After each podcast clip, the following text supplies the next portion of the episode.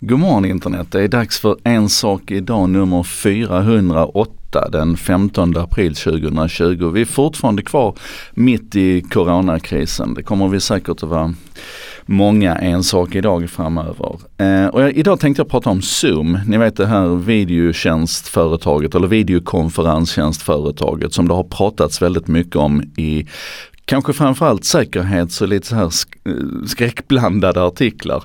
Eh, och det är inte konstigt kanske att det uppmärksammas. Det är ett relativt nyligen börsnoterat företag. De gick från 10 miljoner dagliga användare till 200 miljoner dagliga användare när Corona hände. Och det är klart att då får man ju fokus på sig.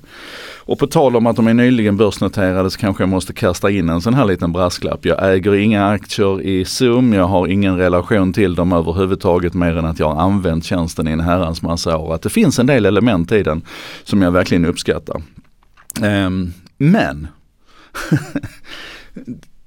hela problembeskrivningen runt här. Man kan säga att det här handlar egentligen om eh, medielogik och det handlar om att nej, vi är kanske inte säkerhetsexperter allihopa, inte ens jag, men vi kan åtminstone starta huvudet lite grann och fundera på vad är det som egentligen står i de här artiklarna, de här skrämselartiklarna. Och vi kan också börja med att konstatera tror jag att ja, Zoom har och har haft eh, riktiga säkerhetsproblem. Det har förmodligen alla stora plattformar fått uppleva att man har gjort lite tabbar och kapat lite hörn.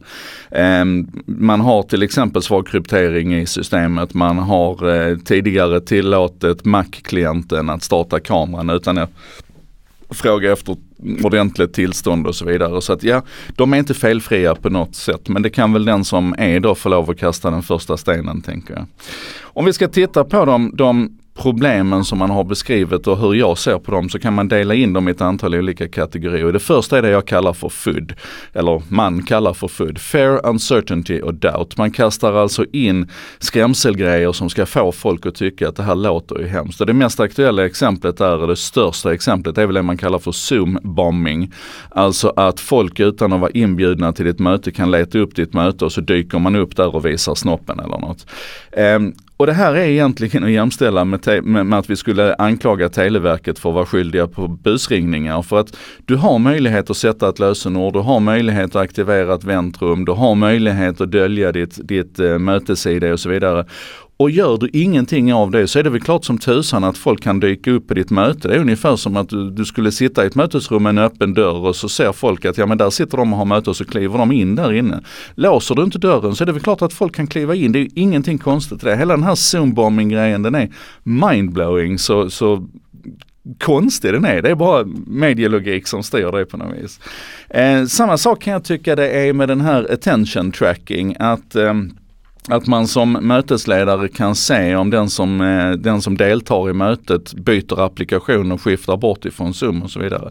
För det första så tycker jag att det är en ganska naturlig sak för att den effekten har vi i det fysiska rummet. Att jag som leder någonting, står där framme och håller låda, kan se om jag tappar folks uppmärksamhet. Så att i grunden så tycker jag det är en ganska, alltså man emulerar det fysiska rummet i det digitala rummet.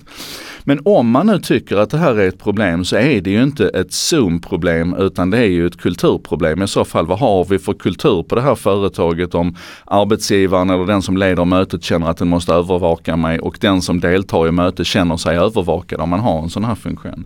Eh, lite samma sak är det med det här att privata chattar sparas efteråt och att arbetsgivaren kanske kan se dem. Det är ju samma sak med privata mail. Alltså, eh, det finns naturligtvis mjuka restriktioner runt det här som handlar om personlig integritet och GDPR har skärpt upp det lite grann.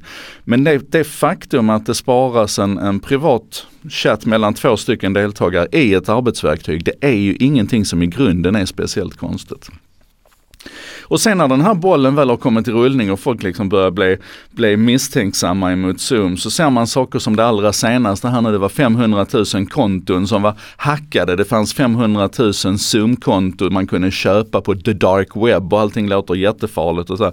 Och det är ju klart att det är jätteallvarligt med konto, Zoom-konto som man kan liksom logga in på någon annans Zoom.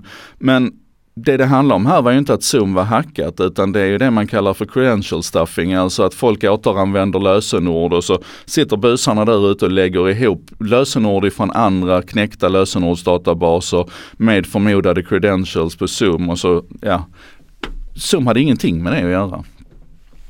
Sen finns det då saker som, det där är ren food skulle jag säga, alla de, de sakerna jag nämnde där. Sen finns det då saker som är problematiska men förklarliga. Till exempel att man arbetar med det man kallar för dark patterns. Att, att Zoom jättegärna vill försöka få dig till att ladda ner appen istället för att köra i, i webbläsaren. Och det är ju för att ett antal saker eh, inte funkar när du kör i webbläsaren, breakout rooms och sådär till exempel. Det kan de då inte emulera i webbläsaren utan de vill att du ska tanka hem appen för att köra den.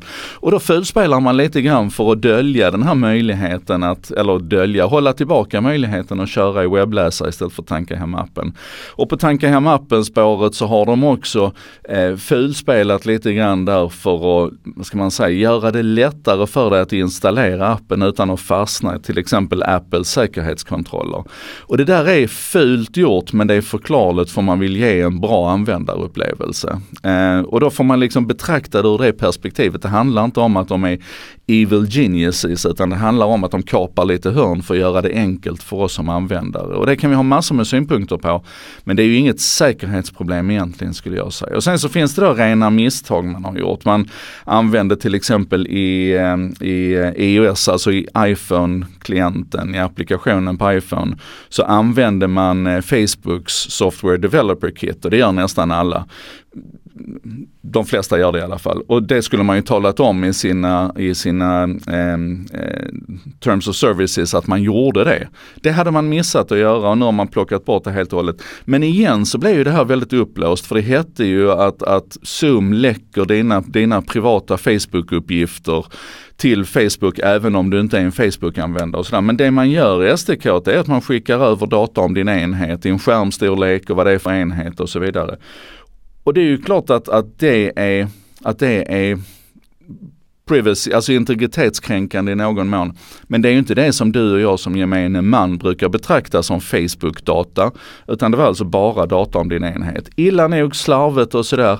Men inte ett jättestort problem egentligen. Och det som man då möjligtvis kan se som ett stort problem det är att man nu när man ökade från 10 miljoner dagliga användare till 200 miljoner har slarvat lite grann med vissa saker. Till exempel att man drog iväg till kin kinesiska servrar för att generera nyckelpar och sådär. Och det har man nu erkänt då att det här var ett rent misstag. Men att det blir så stort i diskussionen, det är ju den här allmänna Kinasmätningen som allting handlar om idag också. Vi är så fruktansvärt bekymrade för att, att vissa saker kan ske i Kina. I alla fall. Min utmaning när jag läser de här artiklarna och hör diskussionen om Zoom, det är att jag tycker att väldigt ofta så har man inte funderat på det mest grundläggande i det man kritiserar. Man har inte gjort ens den mest självklara riskanalysen och funderat på hur farligt är detta för mig. Om vi tar de här kinesiskt genererade kodnycklarna så är det kanske allvarligt för vissa stora industriföretag som, som riskerar att vara utsatta för spionage. Men för de allra flesta av oss hörni så är det väl egentligen inget jättestort bekymmer. Och då är det ju i det perspektivet vi ska betrakta det här. Att vi gör en egen riskanalys där vi, där vi väger fördelarna med en speciell tjänst mot de äkta nackdelarna och, och, problemen så som de faktiskt ser ut och inte bara blåser upp den. Och det som har stört mig absolut mest i mediebeteendet här på sista tiden, det är att för varje gång det har dykt upp någon ny sak som man vill flagga för med Zoom, det kan vara till exempel nu de här senaste 500 000 kontona som läckte ut. För det första så var det ju ingen Zoom-grej överhuvudtaget, men samtidigt så passar man på i varenda artikel och igen älta det här med Zoom-bombingen, med tension trackingen, med de kinesiska kinesiska nycklarna med dark pattern runt installationer. Så att allting upprepas och upprepas och upprepas och görs till en sanning. Vi behöver vara lite smartare än så tror jag för att annars så kommer vi att välja bort bra verktyg som vi kanske inte borde välja bort. Hörni, det här var en sak idag med mig Joakim Jardenberg. Även idag blev den lite för lång. Jag märker det är svårt att begränsa sig här nu. Av det hjärtat är fullt och så vidare. Men jag hoppas att ni hänger med i alla fall och imorgon så kommer det en helt ny En sak idag. Vi ses då.